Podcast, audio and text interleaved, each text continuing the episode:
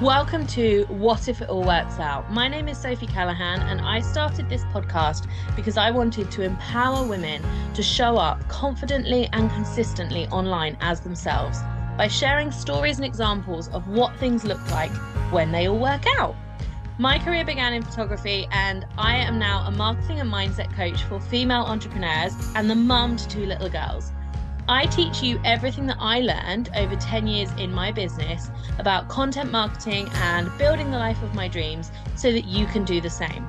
My guests here have inspiring stories to tell, knowledge for us to learn from, and really valuable experiences to share with us.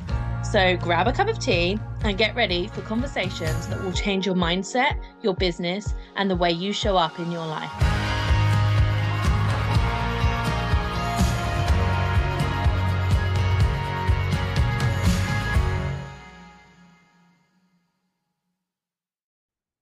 Welcome to the very first episode of What If It All Works Out, which, by the way, is a podcast that was named by you guys. So I polled my Instagram audience with my short list of podcast names, and this was your absolute favorite by a mile. So I'm really excited that you guys have kind of got to be a part of this launch with me. So this podcast stems from the discussions that I have day in, day out with some of the most incredible inspiring and interesting people. I get to work with a lot of wonderful small business owners in my job.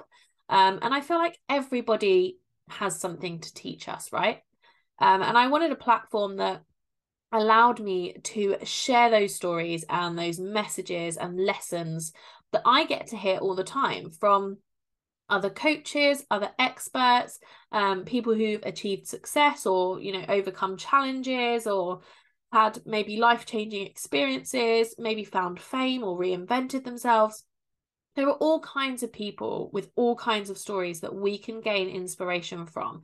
And for a really long time now, I have wanted to launch a podcast that brought all of these messages together to inspire and empower women. And it just hasn't been the right time. So I'm hoping that now is the right time. So here we are. Mostly, as I said, I'll be chatting to other people who I think have stories that we can learn from but I'll also be doing the odd solo episode just like this, where I will chat through something that I either feel is important or valuable, or that I've found is really landing with my current clients and students at any one time. Now, in case you haven't come across me before, in case you've landed here through some obscure rabbit hole on the internet, um, my name is Sophie Callahan. I am a marketing and mindset coach for female entrepreneurs, and I help women to show up with consistency and confidence online. Whether that is for their business, for a personal brand, as an influencer, standing up for a cause, um, as the social media manager for a family run business, in whatever capacity you need to show up, I want to help you do that in a way that you feel really good about and in a way that is sustainable and doable and fits in with your life. So that is my mission as a coach. I don't believe that one size fits all when it comes to growing an audience online. Um, I don't believe that we all need to fit into the same social social media schedule. I don't believe that we should all be posting the same thing. I'm a big believer in advising, testing, experimenting, and giving you the confidence to go out and do that. And I teach strategies and methods that um, work with your life, not against it. And I always aim to give you more freedom and flexibility. And my hope is that by bringing people, other people onto this podcast, I can add value to the stuff that I already teach. Um, I can prove that you are just as capable and worthy of success as anybody else out there. Um, I can show you how powerful creating content and putting it out into the world can be. I can show you that everybody starts somewhere and faces challenges. And ultimately, I can show you exactly how amazing it can be when it really does all work out. And as this is episode one, I thought I would start with my own story about how I came to be here on this podcast, teaching women about marketing and all of that fun stuff. So, I built my first business when I was 19 as an event photographer, um, and my dad invested in it and he helped me scale it. So, we turned it into a photography um event photography franchise along with my boyfriend who now happens to be my husband so obviously didn't do us too much damage working together um so i was sat in my office with my dad we'd rented this little office space on a farm just down the road from our home um and i was sat there with my dad and we were both working on our own computers i don't know um maybe emailing event organizers or putting together franchise packs or something equally as boring. Um, completely silent. And actually, I wasn't doing anything that I was meant to be doing at all. I was scrolling through the Facebook page of a photographer who exclusively photographed horses. And just a little background about me I have always had horses in my life. I've ridden since the age of three. Um, I've always been that like horse crazy girl who galloped around the playground at school. Um, so I was looking at these beautiful photographs that this woman had taken, and I was just wishing that I had taken them. So I had built this event photography business, and I was so grateful to my dad and to my boyfriend for helping me with it and believing in it and you know investing their time and their energy into it. And but honestly, I just hated it. It was so corporate and just nothing like the career that I had imagined for myself as a self employed photographer. Um, I didn't want to ever photograph another football tournament in the cold again or ever have to train another franchisee. It was just so far from the freedom that I had been originally aiming for that it just wasn't even funny. You know, I was in an office most of the week and then photographing events on the evenings and weekends. So I was frustrated. There was absolutely no work life balance whatsoever.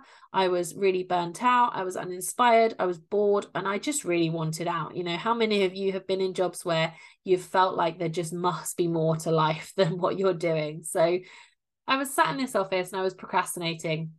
And my dad obviously noticed what I was doing because clearly I'm not doing anything productive and anything I'm supposed to be doing. Um, and I just said to him, I want to take photos like this. I want to try and add equine photography to my portfolio and do something that really lights me up. Now, I need to preface this by saying that my dad is not a photographer. He also isn't into horses at all. Um, and he is the most supportive dad in the world, but he will not steer me wrong. He will not say, be my yes man and say, okay, yeah, go and do that because he thinks it's, you know, it's what I want to do. But he just said, you know, that sounds fun, but I don't think there's a business there. I don't think anyone's going to pay for photos of their horses.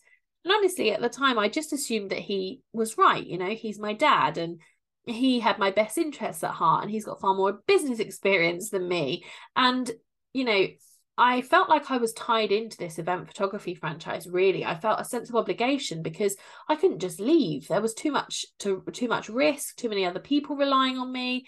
Um, and you know, I'd worked really hard to get to where I was at the time. So I said to him like, "Okay, how about I just do this in my spare time? So it will just scratch a creative itch for me. I know I'll really enjoy it. I'll love working with the horses. And I promise, you know, it won't get in the way of the business. I'll just do it as like a side hustle um, for me. And of course, you know, he said, yes, sure, off you go.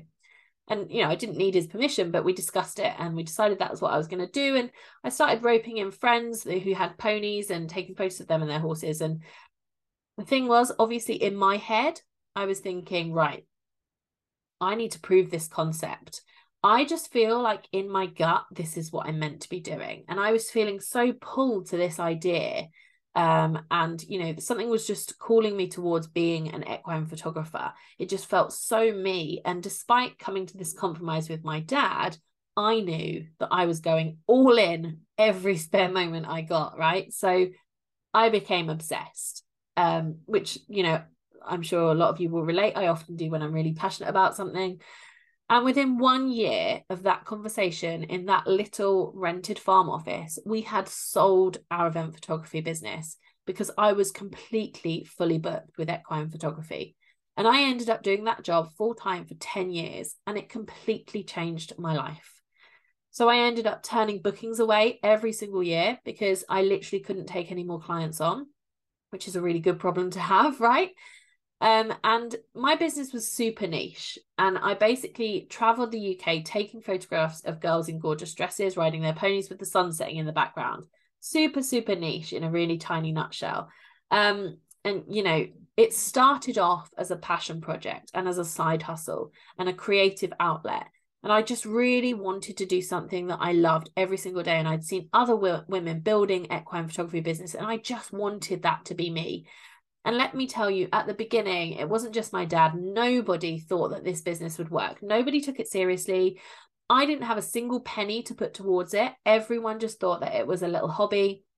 You know, I had always been the girl at school who themed all of her projects around ponies, right? And I think everyone just thought that this was just another fun little project. And honestly, sometimes I felt really silly for thinking that this might work and for spending time and effort on it. I felt like that little girl playing ponies again. And, you know, when even my dad, who supported everything I'd ever done, told me that he didn't think this was going to work, he, you know, even he didn't get it. But it turned out that it didn't matter because it wasn't for him and it wasn't for anyone else. It was for me and it was for my clients. And it didn't need everybody to believe in it, it just needed me to believe in it. And that's what I did. So I ended up being named one of the leading equine photographers in the UK. I partnered with huge names such as Joules, Badminton Horse Trials, Horse of the Year show. I interviewed Olympic gold medals on my vlog. Um, Charlotte Dujardin, Carl Hester, had Ben Hobday on my vlog.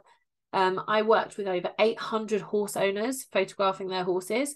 And I even worked with the Royal Windsor Horse Show on an image of one of the Queen's horses for the cover of their programme. And I have a photo of the Queen holding my photograph of her horse. So I can safely say that this career surpassed every dream or expectation I would even have known to hope for. Um, and all I did to make it work was I taught myself through hours of research and learning and trial and error and experimentation how to use content to attract my dream customers. So when I say I became obsessed, I mean obsessed. I just consumed everything that I could get my hands and eyes on that had to do with anything to do with content marketing, brand building, consumer psychology, blogging, social media, anything. I just absorbed all of it as much as I could. Um, and I just worked out what my ideal customer wanted to see, what they enjoyed, what they connected with, and I put content out that then created customers on demand. So the more work I needed, the more intentionally curated content I put out. And it really became that simple. And that was how I made a successful business that nobody believed in with absolutely no experience or no money to help me. And you know, at the time it was just amazing. Honestly, I felt like I'd won at life. I was doing my absolute dream job. I had proved all of the naysayers wrong. And here's what I know to be completely true I have nothing that you don't have. Okay. If I can do this, then you can do it too. Everything I have learned is you know acquired knowledge and skills that i have developed i wasn't born with any of it i made a commitment to myself and to my business and to my purpose to get good at this stuff but you know the importance of implying these lessons to your business and to your brand will be the difference between you creating customers on demand and you continuing to struggle to convince your audience to buy anything you offer and feeling like you are always operating from a place of desperation and scarcity. Now, over the past four years, I have started my family. I have two very small children. Molly is three and Tabby is one. Um, and I wanted to be at home more with them. And, you know, with the photography, I was uh, all over the country all the time and it just wasn't practical in the end. And maybe I will go back to that one day. It's, you know, I've left the door open, but right now I stay home and I teach everything that enabled me to build my business to other small business owners just like you so that you can live the life of your dreams and build a really flexible, low pressure, high impact business beyond your wildest imagination, too. So, you know, I spent 10 years, many sleepless nights, a lot of blood, sweat, and tears seeing what works. And then I spent the last three years putting the most effective strategies that I have found into my program so that you don't have to. Because here's the thing from my journey, the big thing that I discovered was that we are only a consistent marketing strategy away from building the business that we've been dreaming of. I learned that online marketing was the most affordable, effective way for any small business owner to land their offers in front of their ideal client over and over again without causing themselves to completely burn out and overwhelm in the process. So, knowing that, I want to roll up our sleeves and I want you to join me for every episode coming up. I have some really exciting guests to talk to you.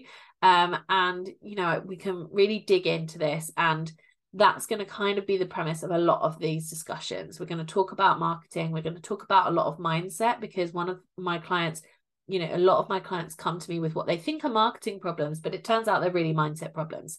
And the two very, very much go hand in hand. So we're going to talk about marketing, we're going to talk about mindset, we're going to talk about success, failures, everything that goes into getting a business to a point where it's achieving dreams and it's, you know, building a lifestyle and that kind of thing. And I absolutely cannot wait for this journey. Thank you for listening. I will see you next week on the second episode of What If It All Works Out.